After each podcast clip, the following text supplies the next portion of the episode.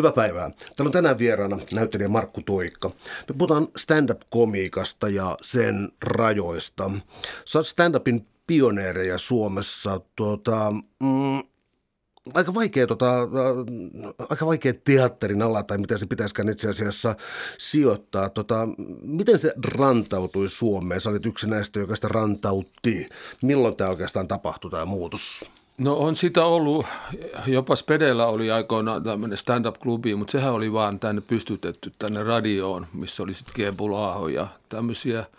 Sitten tuon ruotsinkielisen teatterin puolella Lillanissa mun käsittääkseni on ollut kanssa ihan näitä ruotsin, suomiruotsalaisten näyttelijöiden tota, stand-up-klubeja pidetty. Ja kyllä niitä on ollut, ollut siellä jo ihan 60-70-luvulta lähtien. Mutta siinä tuossa suomalaisessa viihteessä oli sellainen, sellainen tietty gappi, että ei ollut kauheasti mitään, mitään ihan estraaditaidetta. Sanotaan, että varmaan 10-20 vuotta oli aika, aika hiljasta. Mutta tuossa se alkoi sitten 90-luvun alussa, 20-luvun lopussa, niin alkoi tulla just monia moni, varsinkin tuolla ehkä virusteatterissa alkoi pyöriä ensimmäiset tosi klubit justiinsa Stan Saanilla ja Andre Wikström ja nämä.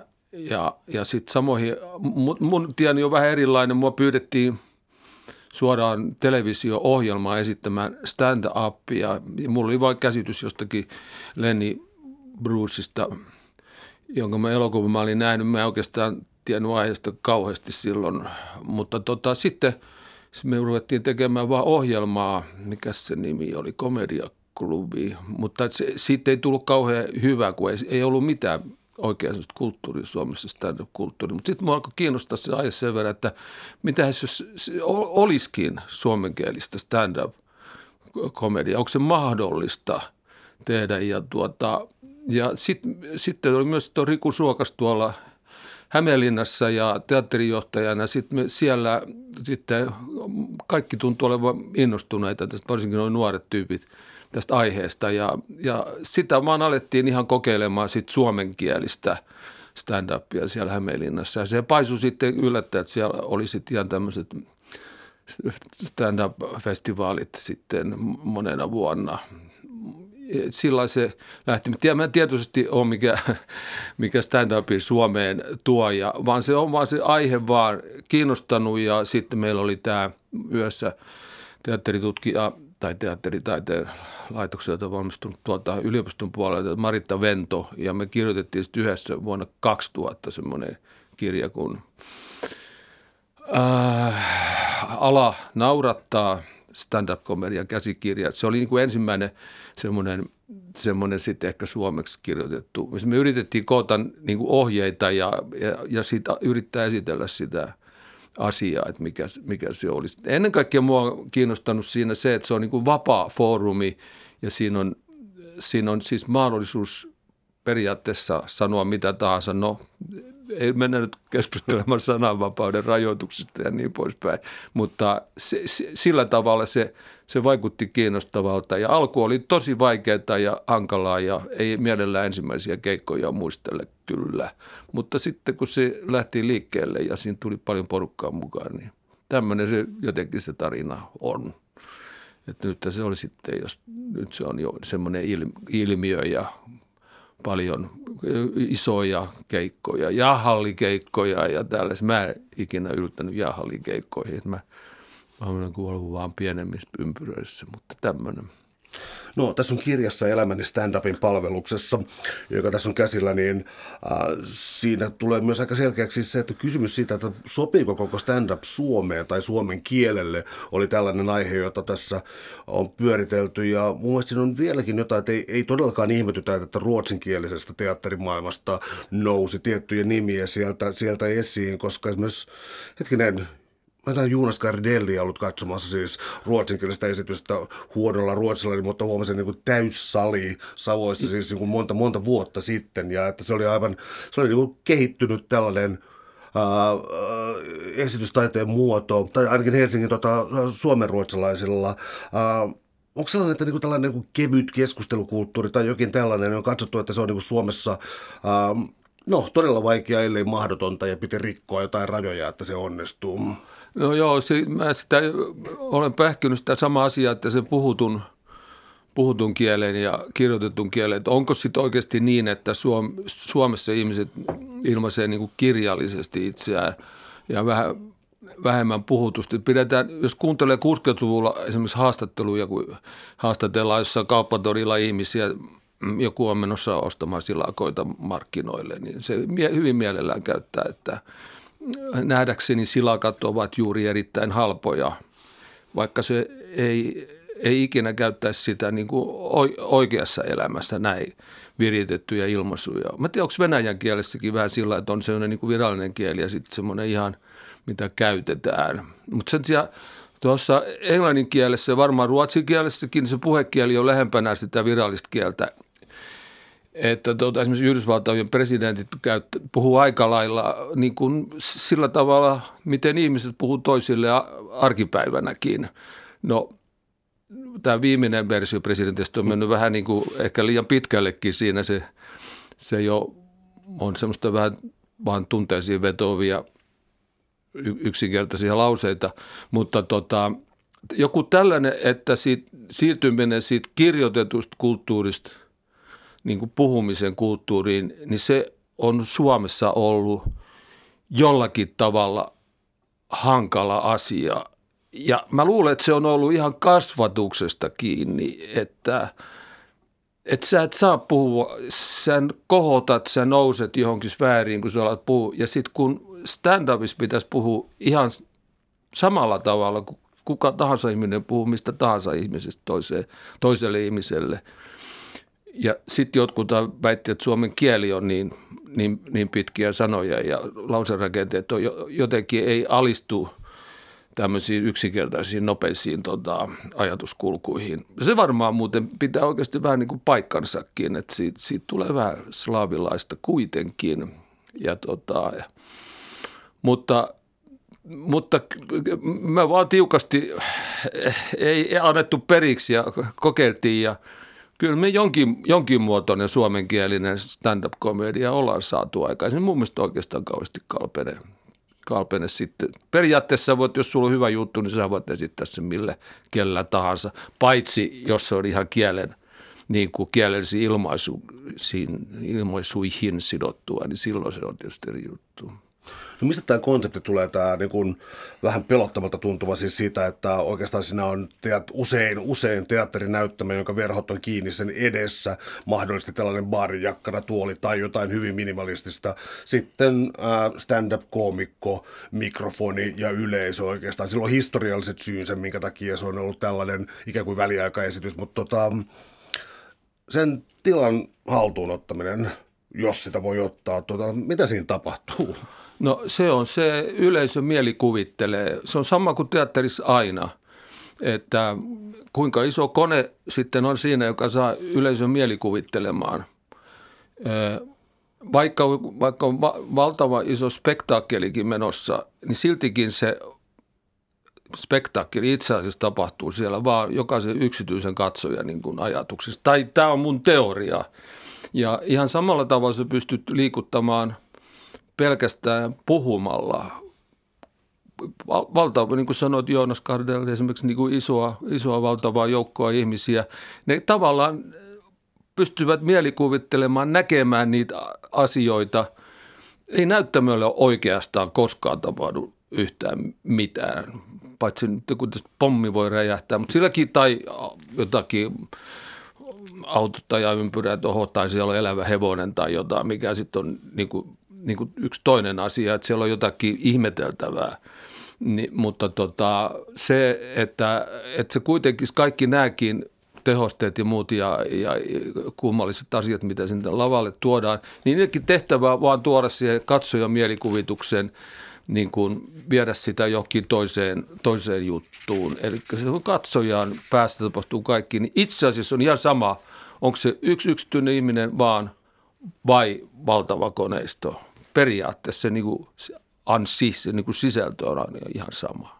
Rakennetaanko se läsnäolon tunne siellä? Mä viittaan, että sun kirjassa on tota, vähän sääntöjä, kun stand-upia tulee Suomeen. Että kohta yksi, että se ei, stand-up ei ole vitsien kertomista. Mäkin joskus nähnyt jotain, jossa joku vaan laukoo vitsejä ja se on ihan skeidaa. Mutta no. sitten tämä niin esiintyminen omana itsenään, käyttää vain omaa materiaalia luonnollisesti. Ää, ja tota, ei mitään sellaisen kummallista, kummallista jongloireista eikä sellaista, tai sitten niin vältetään jotakin tällaista estradin viidettä. Mutta tota, tämä esiintyä omana itsenään, ää, mun mielestä se on vaikea ajatus. Mä tarkoitan sitä, että sellainen niin paljas minä siinä, siinä, siinä lavan edessä, onko se kuitenkin niin kuin huolella rakennettu, että on ikään kuin, on muka intiimisti aidosti läsnä siinä, vai onko se oikeasti niin riisuttu tilanne kuin millä näyttää? Mutta tuossa sä osut niin kuin oikeastaan niin kuin koko esiintyvän taiteen niin kuin ihan ytimeen ja vaikka mä kuinka tässä yrittäisin väittää, että mä ymmärrän sen asian, niin mä, mä en sitä ymmärrä, eikä sitä väitän ymmärrä kukaan. Se on tavallaan taianomasta, mutta se on silti ihan loogista ja se, sitä voi harjoitella ja sen oppii.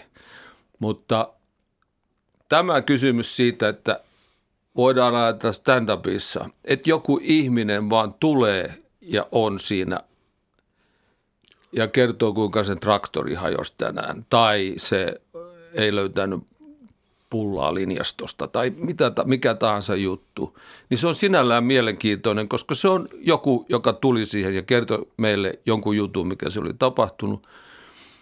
Ja tuota, se, ihan se vaan ihminen on, on ihan, ihan järjettömän, jokainen ihminen on järjettömän mielenkiintoinen. Mä kutsuisin jokaista ihmistä niin kuin oveksi, jos sä tutustut jokin ihmiseen ja se – se avaa sulle ovensa ja sä voitte keskustella jostakin aiheesta ja pääset se ihmisen elämään sisään. Ne on ihan fantastisia tyyppejä, kaikki. Mutta tietenkin meillä on sitten semmoinen joku fasadi, mitä me pidetään, niin kuin, kun ei, ei kaikkia voi päästä, päästä tota, kellariin melskaamaan. Niin se hauskuus on siinä, ja musta yksi ohjelma, mikä on, mä nautin ihan valtavasti, on tämä Sohvaperunat – missä ihmiset on niin aitoja, ihania ja rakastettavia, niin jos sä siirrät sitten tämän, sä otat sieltä yhden sohvaperunan ja laitat sillä mikrofonin käteen, että vedäpäs noita samoja juttuja että jollekin klubiyleisölle, niin yhtäkkiä taika katoaa, se ei ole enää, ei se uskalla päästää niitä ihmisiä niin lähelle. Se, se, se muuttuu ihan toiseksi se, se juttu. Ja jotkut tietysti stand-up-komika perustaa esimerkiksi improvisointiin sen, siinä tulee se tämä toinen läsnäolo, presence, missä hienosti sanottu ranskaksi, niin, joka on sitten myös sellainen kysymys, että se, et ei, siihen ei löydy mitään ratkaisua. Mutta kun, jos, jos sulla on, mulle henkilökohtaisesti on ollut vaikeampaa olla stand-up-koomikko sen takia, koska mulla on määrätty tota, praktiikka tai määrätty, määrätty metodi, millä mä pystyn lähestymään näitä, näitä juttuja. Että, ja sitten taas toisilla ei ole mitään, mutta ei se tee musta yhtään parempaa stand-up-koomikkoa. Se, se voi olla vain kahle, tietty, tietty puhetekniikka ja tällaiset asiat. Mutta tämä on semmoinen asia, että, että sitten sä joudut tekemään sen kanssa työtä, jos sä oot näyttelijä, sä teet tämän läsnäolon kanssa työtä koko ikäsi. Ja sittenkään mä en usko, että sulla on, on siitä ihan oikeasti vastausta, että miksi mä olin niin saamarin hyvä tässä yhdessä jutussa ja miksi mä oon kaikki tehnyt oikein tässä toisessa jutussa.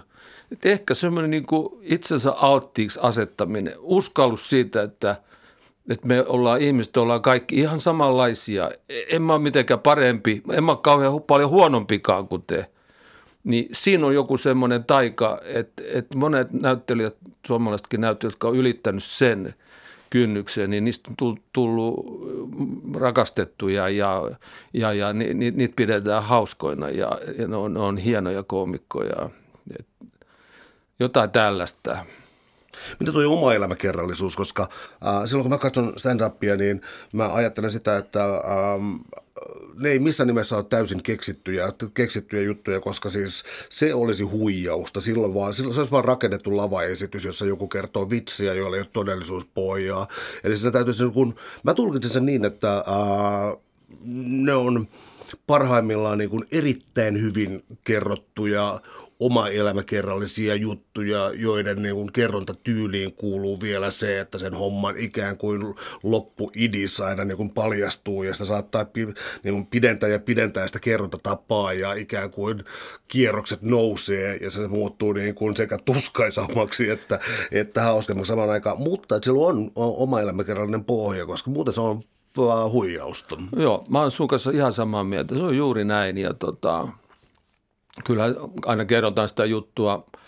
No Yhdysvalloissa oli sellainen niin kuin mainstream, en muista nyt, niin Billy Carson, ketä siellä oli näitä, jotka oli sitten näitä just televisiossa esiintyi paljon, jotka oli lähinnä niitä vitsinkertojia. Mutta kyllä siis suuri muutos tapahtuu sitten 60-luvulla, kun tuli tota, tämä iso ryntäys tuonne – tuonne lavoille ja Saturday Night Live, Live missä sitten tota, missä ruvettiin uskomaan siihen, että, niillä on, että se, se stand-up-koomikko ei ole mikään vitsi, vitsikone, joka tuottaa vaan hauskoja, hauskoja juttuja, vaan että, siinä, että se kertoo siitä, siitä omasta maailmasta ja omasta elämästä. Ja se on niin kuin musta niin kuin, silloin ollaan niin kuin hypätty just nimenomaan – että silloin voidaan puhua näyttämötaiteesta, kun se, se on niitä havaintoja, sitten tota, omia kipupisteitä.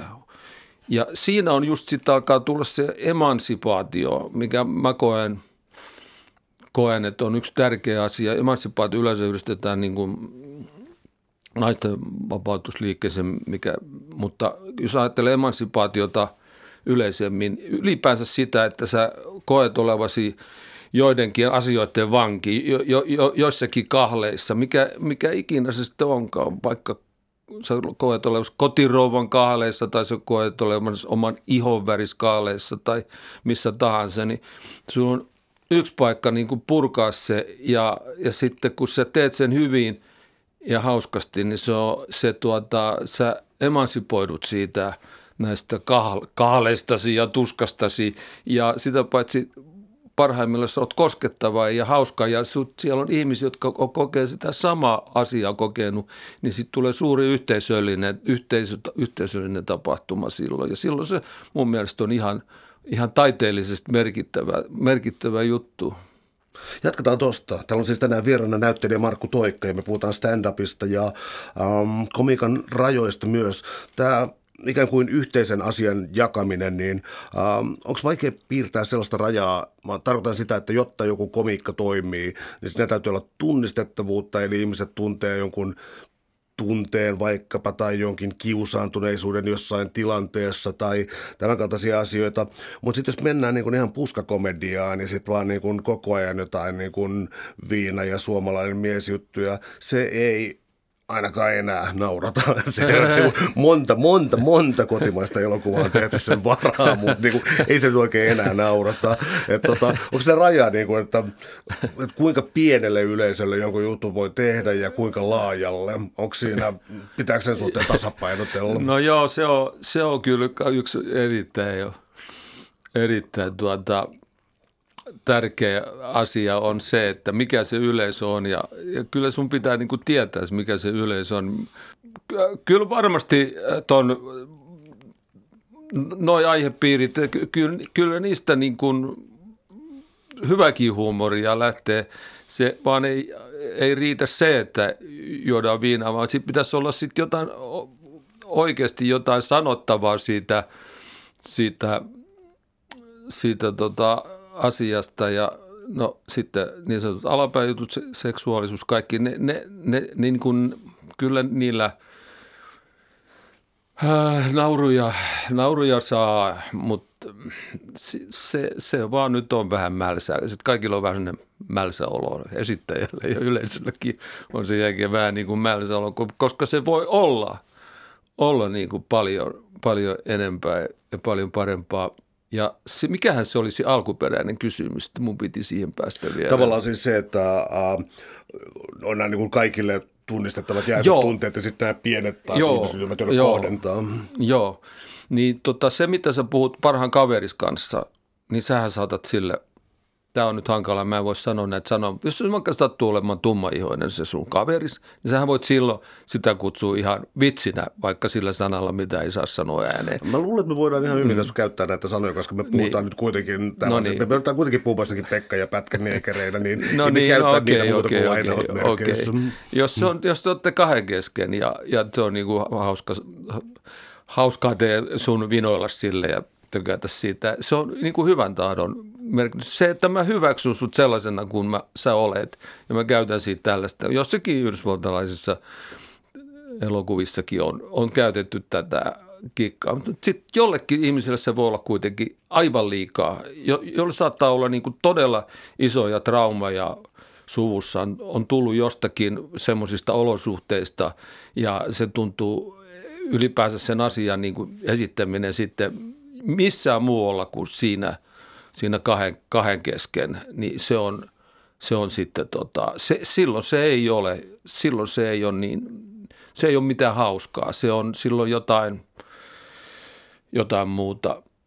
Sitten semmoisen tämmöisen sketsin esittäminen tai jossakin isossa tilaisuudessa, jossakin instituution tilaisuudessa, niin niin se on kyllä sallittu ihan vaan joillekin, että ne, että ne en tarkoita tätä esimerkkiä, mutta ne saattaa sanoa vaikkapa jossakin amerikkalaisessa keskusteluohjelmassa, kun joku on vaikka juuri selvinnyt jostakin vaikka huumekierteestä, niin joku muusikko, niin se saattaa sanoa isossakin showssa, että sä Saamarin vanhan narkkis tai niin kuin tällaisena vitsinä heittää, se saattaa mennä läpi. Mutta heti, jos on tämmöinen iso tilaisuus, jos niin kuin oikeasti tota, tai iso yleisö, vaikka yleisradio, niin sitten se mahdollisuus, että loukkaa joitakin ihmisiä, ja isoakin porukkaa, se alkaa olla niin iso, että sä et, sä et missään tapauksessa pysty kääntämään tuonnoista juttua sinne. Siihen riittää vaan se sanan käyttäminen silloin aiheuttamaan niin kuin pahaa oloa ja loukkaantumista. Ja se, se, se, sellaista kukaan niin kuin taiteilija tai näyttelijä tai stand-up-komikko ei, ei, ei halua eikä voi tehdä. Ja sen takia se tavallaan se niin kuin tietty korrektius, niin se mitä isompi yleisö, niin silloin se, sun pitää vaan niin kuin tajuta se, että t- tässä ei voi tehdä sitä samaa, mitä te teette kahden kesken saunaillassa tai miesporukalla tai naisporukalla saunaillassa puhutte.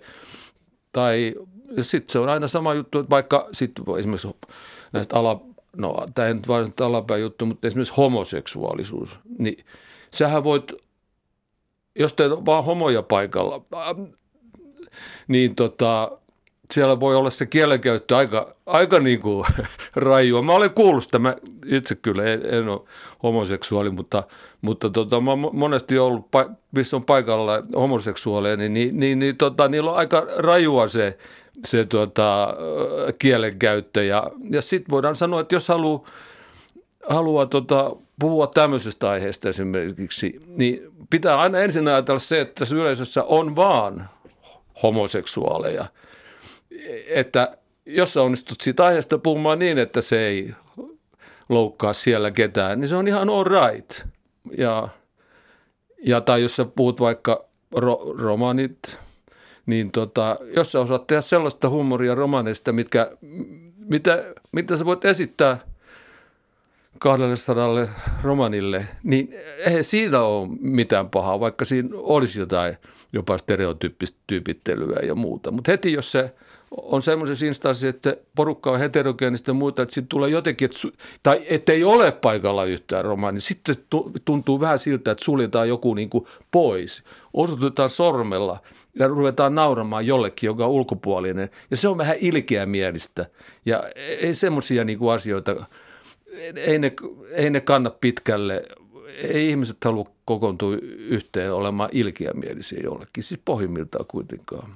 Mutta olisi käynyt sillä tavalla, että oikeastaan äh, saa vitsailla vaan tavallaan niin kuin sen ryhmän puitteissa, mihin itse kuuluu, koska äh, esimerkiksi mä oon nähnyt joskus äh, islaminuskoisen britin, äh, siis tota, äh, arabitaustaisen islaminuskoisen britin ja sen stand-up-komiikka, joka perustui suunnilleen koko ajan siihen, että se muka pitää jotain itsemurhaliivejä koko ajan päällä ja muuta. Ja siis tällainen niin kuin, ää, itsellinen arvoilla todella rankkaa, mutta jos lähtisi sitä ikään kuin osoitellen heittämään itse sen jutun ulkopuolelta, niin vitsi ei skulaisi aivan samalla tavalla. Ei, ei se on juuri näin. Että se, se, kyllä se Kyllä se, se, se, se on se, että se olen minä tässä.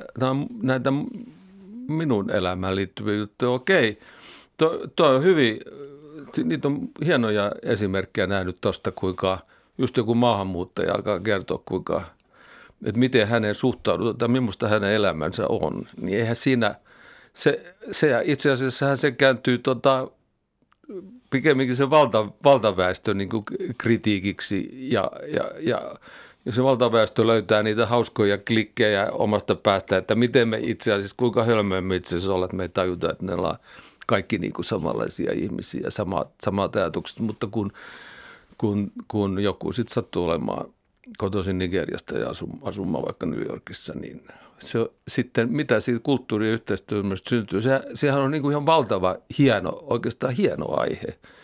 Ja tota, siitä nyt on paljon esimerkkejä kirjallisuudessa ja elokuvissa ja vaikka missä. Niin. Mä mietin vielä tota, että, että voiko se olla ikään kuin tällaisen sisäpiirihuumorin jatke siinä. Siis nyt mä viittaan siihen, että no mä oon jäänyt kaipaamaan tota, mun edesmennyt kaverini, joka kuoli tuossa siis jo 30-vuotiaana. Niin siis mä otin erittäin hyviä kavereita, me istuttiin kapakassa siihen aikaan todella paljon ja No ainut oikea sana on se, että me vittuiltiin toiselle ihan hirvittävästi, koska siis se tapahtui siis niin kuin, ää, niin kuin me oltiin niin hyviä ystäviä, että tällainen oli aina. Ja se oli niin kuin erittäin hyvä, että jos vähänkin lähti ego jossain vaiheessa boostailemaan, niin sehän puhkasti niin kuin välittömästi Joo. ja rankasti. Ja se oli kivaa. Ja, ja sitten joskus, niin kuin, mä en tiedä liittyykö se tiettyyn maskuliinisuuteen tai mitä tämä on, mutta sitten on olemassa myös taas tällaista niin kuin jätkäporukkahuumoria. Mä otan nyt tähän sitten lapilainen linnut sitten mukaan oikeastaan vastaan. Niin. Että voiko ajatella, että se olisi tällaisen, tällaisen No, mä nyt joudun käyttämään tätä sanaa vittuilu tässä koko ajan, koska se on ainut oikea sana tähän. Niin tota, ää, voiko, voiko stand-up-komika ikinä olla ikään kuin tällaisen ää, äijäilyn tai na- naispuheen. Mä en ole ikinä päässyt naisten vessaan kuuntelemaan kaikkia mahdollisia puheita siitä, mitä on niin kuin ravintoillan niin. aikana tapahtunut. Onko se kuitenkin näyttämötaidetta eikä tällaisen niin kuin keskinäisen vittuilun ää, jatkamista. Jaa, to, toi, on, toi on kyllä tosi mielenkiintoinen kysymys. Tota, kyllä se keikkapussissa olo oli, oli just niin kuin sä sanoit, että se oli just sitä, mitä mä sanoisin, sitä, sitä tämmöistä – ryhmäkäyttäytymistä. Että täällä nyt ei kerta kaikkiaan kukaan voi nousta kukoilemaan isommas kuin muut. Ja siihen, siihen kuuluu se, että nämä, nämä tota, että sanotaan sitten ihan melkein suoraan kaiken näköistä asiaa. Se, se, se, se on kaikissa jääkiekkojoukkoissa ja meillä myös ei se mitenkään, musta ole mitenkään mieskeskeinen juttu. Niin tota, niin, mutta sen siirtäminen suoraan, se, se, kyllä se varmaan kääntyy, kääntyy, kääntyy ehkä semmoinen asenne. Kyllä näitä on, näitä on sellaisia, sellaisia tota stand-up-komikoita, jotka tekee, ne, ne todella alkaa sen vittuilun ihan yleisölle. Ja kun ne tekee sen niin taitavasti, niin tota – ihan voi olla henkilöä käyvästi, mutta kun se tehdään hyvin, niin siinä ei kuitenkaan ole sitä, äh, Ilari Johansson oli tuolla New Yorkissa, meni ajattelin, että katsoa mustien stand-up-klubia, se oli ainoa valkoinen siellä. Niin ensimmäinen lause oli tietysti, look, we have white nigger here. niin tota, ja siitä se lähti, mutta sitä rokotettiin koko ajan ja se tietysti tunsi itse asiassa sitten yhteisöllisyyttä siihen ja, ja hänet sitten hyväksyttiin osaksi. Kuin että kaikki olisi vähän varoinen, että nyt, nyt tuli yksi valkoinen, niin nyt me ei voida, vaan se otettiin heti mukaan, heti täräytettiin, että look we have a white nigger here. Se toi on todella jännä, koska siis mua jotenkin niin pelottaa ja ahdistaa tässä nykykeskustelussa sellainen, että tuntuisi olevan jotenkin kategorisia kiellettyjen aiheiden, sanojen, mitä lieneekään ilmaisutapojen listoja ja, ja, ja, ja ne tuntuu todellakin listoilta, joissa ei ole, ei ole, ei ole mitään joustoa. Eli just toi homma, siis mä ajattelen, että on olemassa sellaista niin kuin, sisäänottavaa piruilua ja ulos lyövää piruilua. Ja ne on kaksi aivan eri asiaa. Tämä uloslyöminen, joka on just niinku rasistista, siis niinku aidosti rasistista, typerää Joo. vitsailua Joo. ja muuta. Ja sitten on tällainen, uh, sä mainitsit tuossa ihan alussa Lenny Brucein esimerkiksi, joka uh, 60-luvulla Yhdysvalloissa käsitteli rankkoja ja tämä on kuunnellut itse niitä jonkin verran ja kaikkea niin kuin, miten lähestyä värillisiä ihmisiä ja siis tällaisia juttuja. Yeah. Ja ne oli siis, tota, se oli Yhdysvaltain kansakunnan äh, muutosta ja rotukysymysten käsittelyä. Yeah. Ne oli selvästi sellaiset, että pilkkas omia ennakkoluulojansa ja siis yeah. äh, rajalla mentiin kyllä ja niin kuin kaman käyttö oli kai aika vauhdikasta yeah. jossain vaiheessa, että rajoja, yeah. rajoja mentiin aina välillä oltiin pidätettynä yeah. tuolla tavalla. Mutta tuntui siltä, että se vitsin kärki oli kuitenkin se, mitä yhteiskunnassa on silloin tapahtumassa, ja se oli tarkoitettu käsittelemään juuri näitä kipeitä pisteitä, mutta ei lyömään tai luo, niin kuin viemään ketään sen yhteisön ulkopuolelle. Joo, näin se juuri on, ja, ja kun sä oot yksin siinä, niin sä oot vastuussa siitä koko yleisöstä aina, että jos se, se on hirveä, että se tapahtuu aina joskus, varsinkin jos improvisoi, niin saattaa osua, saattaa osua kohdalle jollekin ihmiselle – joka ottaa yleisöstä, mikä on semmoinen niin kuin perusrutiineita, että jotain suurin piirtein mistä päin sä kotoisin Loimalta ja sitten jatkaa siitä, niin, niin tota, missä tuodaan se yksi ihminen, satun random ihminen niin kuin keskipisteeksi osaksi esitystä, niin silloin pitää olla tarkkana Teillä on tänään siis vieraana näyttelijä Markku Toikka ja me puhutaan stand-up-komiikasta ja, ja, ja komikan rajoista. Tullaan näihin suomalaisiin instituutioihin. No, tota, virusteatteri on mainittu, sitten tota, siis Andre Wikström ja, ja Stan Saanila ja täältä tota, mutta sitten on, on, ja nyt mun on pakko myöntää, että mä oon vähän huono tällä alalla, mutta siis ilmeisesti Sami Hedberg omistaa useammankin ravintolan tai jonkin, siis pitää useammassakin klubissa. Kertoitko mitä instituutioita Suomessa on tällä hetkellä? No joo, sitten on nämä, jotka siis tota, välittää ohjelmatoimistoja ja sitten on tota, se, se on ihan, siis Sami on tehnyt hienosti sen, käsittääkseni voitti stand-upin Suomen mestaruuden kilpailussa, mutta sitten miten se on rakentanut ton – tavallaan semmoisen ison, ison bisneksen, ison liiketoiminnan siihen oma henkilönsä ympärille, niin tota, no, no, temppuja, miten se tehdään, kyllä itse henkilökohtaisesti on tyytynyt ihan, ihan tämmöiseen vaatimattomaan näyttelijän työn niin kuin lisä, lisäsiipeen, josta nyt sitten ehkä jonkin verran saa myös – myös tota, lisätuloja, mutta tota, ei, ei tohon, tohon musta ei kerta kaikkiaan olisi, olis.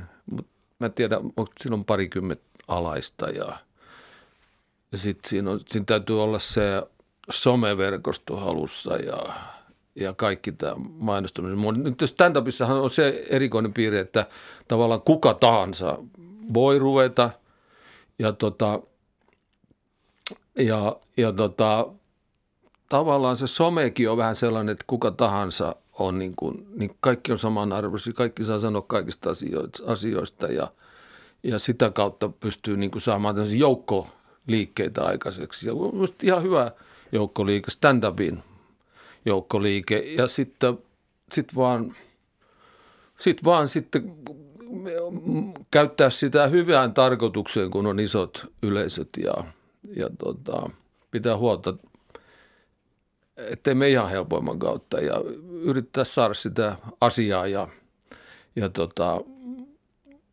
se, tehdä niistä esityksistä hyviä ja täyspainoisia. Ja mun käsittääkseni se Sami on tehnytkin. Mutta tota, enemmän tullaan viihdebisneksen puolelle siihen. Että mä itse olen kyllä näiden ihan pienten klubien, mun mielestä sata ihmistä on, on niin on tosi paljon ihmisiä jo yhdessä kasassa kuuntelemassa stand-upia. 230 on niin kuin tosi hyvä ja mukava ja help, niin kuin helpommin hallittavissa oleva yleisö ja, niin poispäin. Uh, sä kirjoitat tuossa kirjassa myös siitä, että kuinka tätä voi siirtää TV, koska tämä siis näennäisen käytin näennäinen, mä en ole ihan varmaa, äh, onko sitä mieltä, se tuli vaan jotenkin suusta, mutta siis tämä näennäisen yksinkertainen kuvio, jossa on mies tai nainen tai muun sukupuolinen tai joka vaan mikrofoni ja, ja, ja, ja yleisö, äh, onko se siirtävissä televisioon mitenkään tai siirtävissä muuhun mediaan? No mä haluaisin, että se tehtäisiin niin yksinkertaisesti todella, että siinä olisi vaan se, se pää. Ja sitten tehtävä on saada – mielikuvittelemaan asioita sitten sen kameran välityksellä. Mä en ole varma, onko se mahdollista.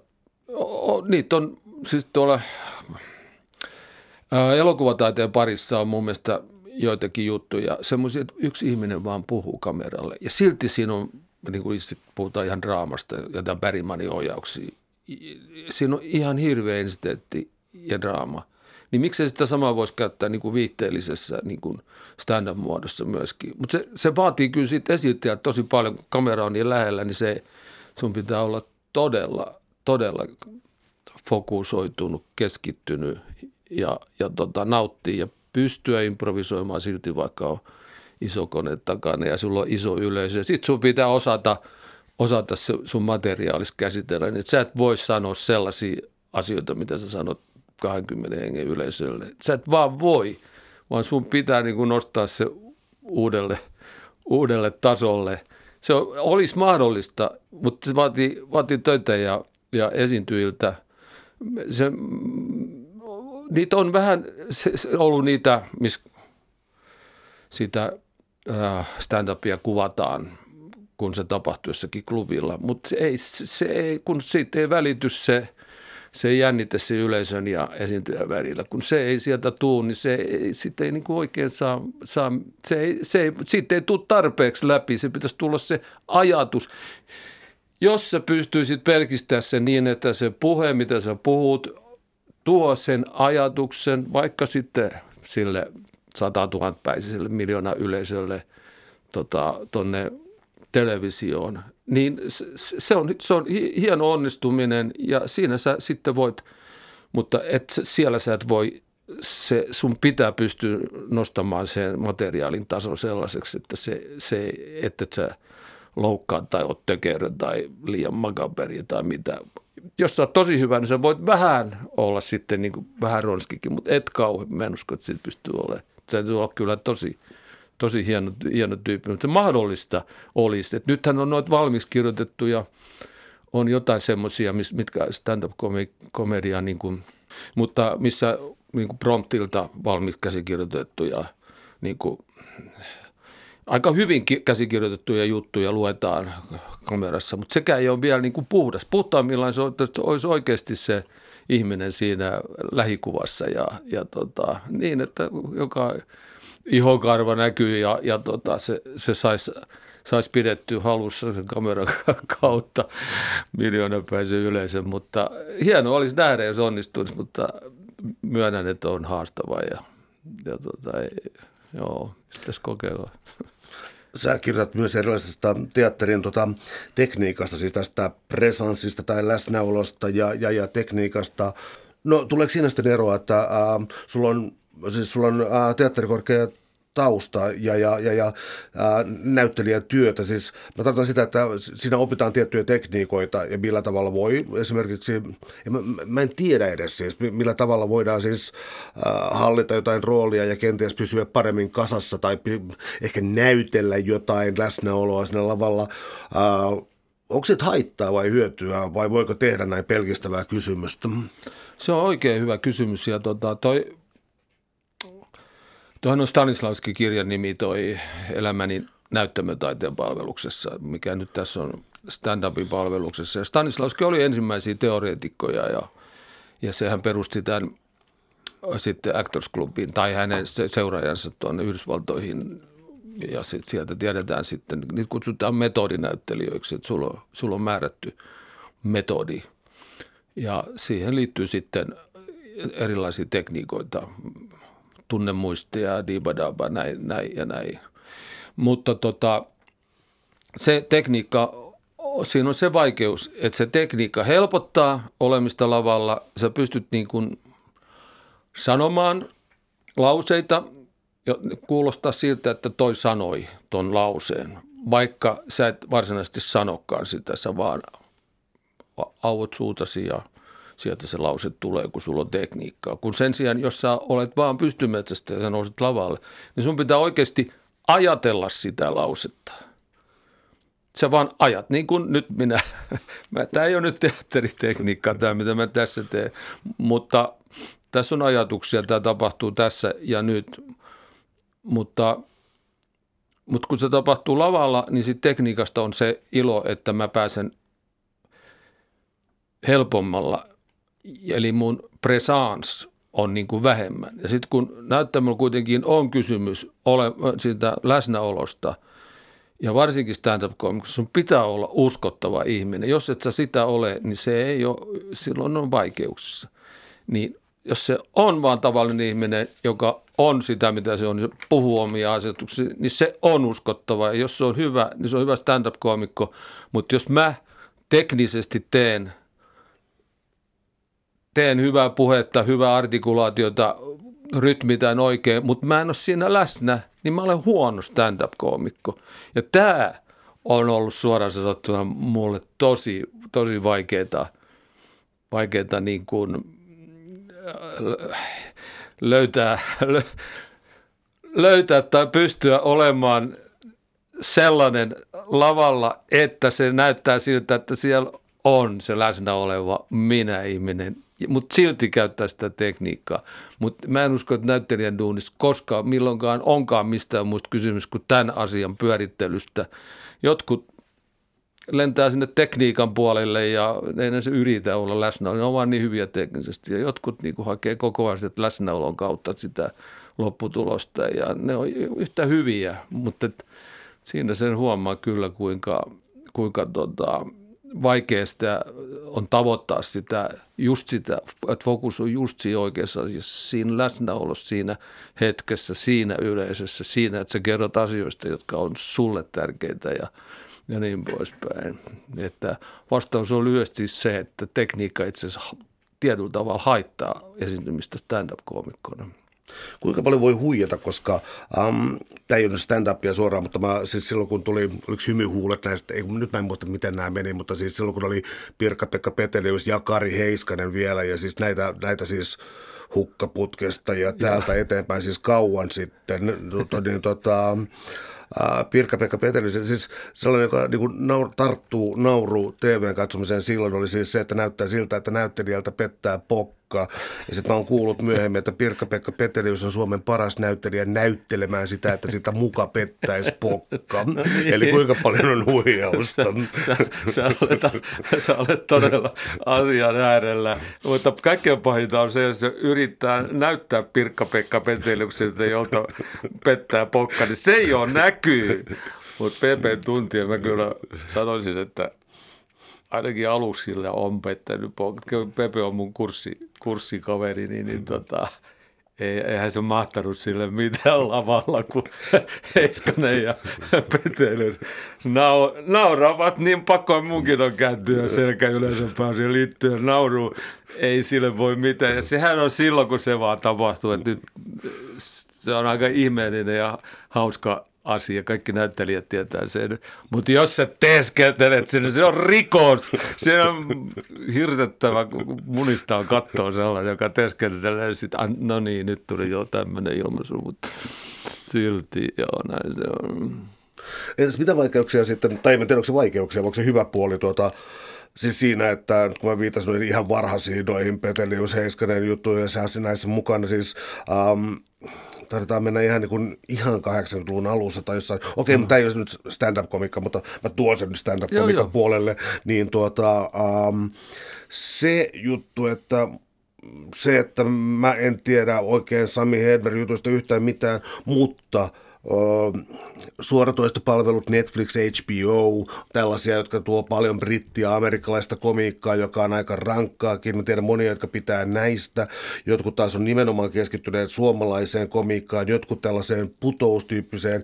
Ja sitten on olemassa YouTube-tähti, josta mä en ole ikinä kuullutkaan.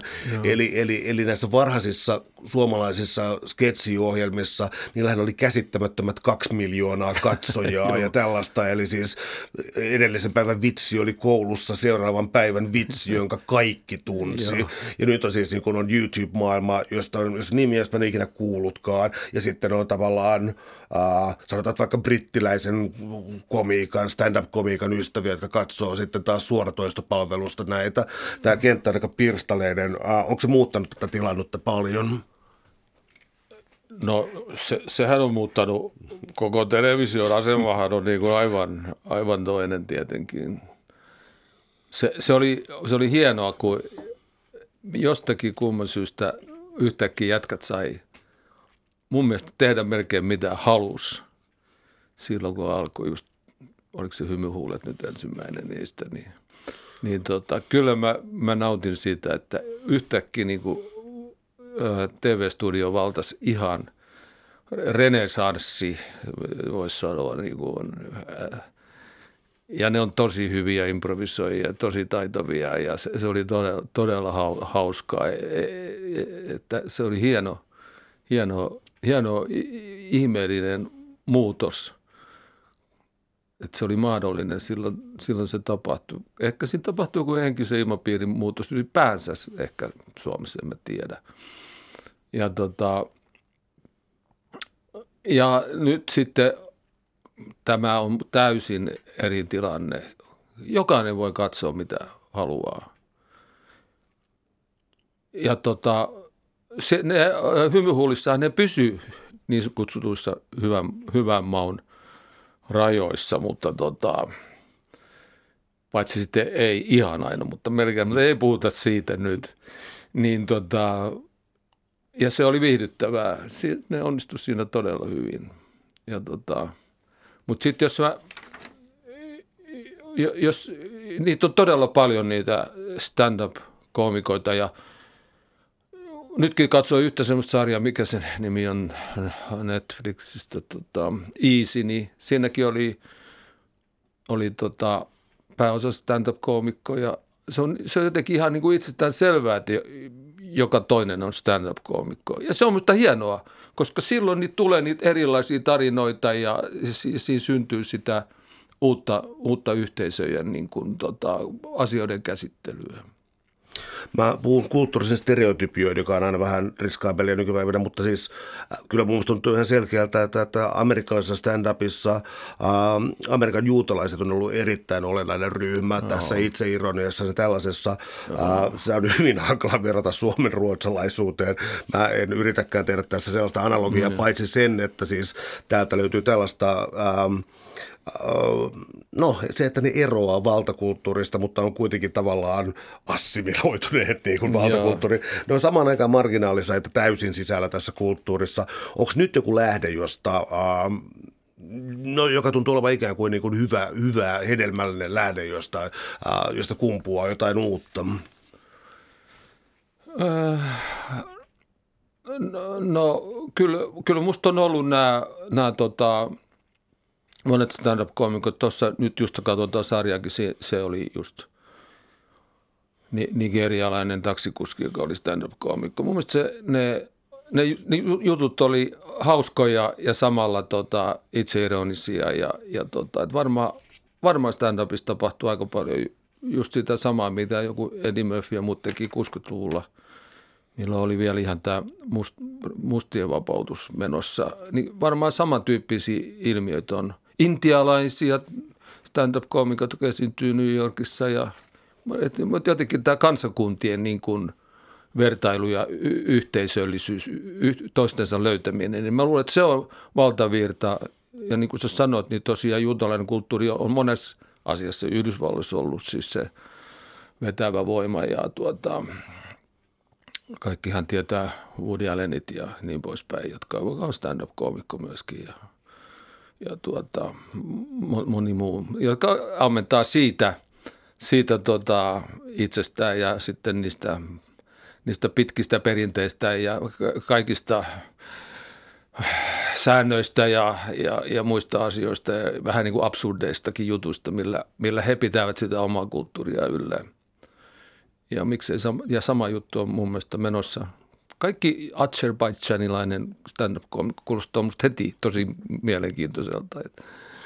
Ja, tota, niin poispäin. Täällä on tänään siis vieraana näyttelijä Markku Toikka. Me ollaan puhuttu stand-upista ja komikan rajoista. Um, sä opetat myös, ja tässä sun kirjassa siis Elämäni stand-upin palveluksessa, ja siinä just se niminen oppilas pääsee ääneen tuossa sun kirjassa myös muutaman kerran. Um, mun mielestä tuntuu tosi vaikealta ajatus, siis nyt siis puhun täysin maalikkona, mutta tuntuu tosi vaikealta ajatukselta yrittää opettaa jotakuta tällaiseen, mutta mä en tunne alaa. Kerro, että miten se toimii. No tähän juontaa juuri semmoisen mun yhteisöll, yhteisöllisyys teatteriharrastukseen.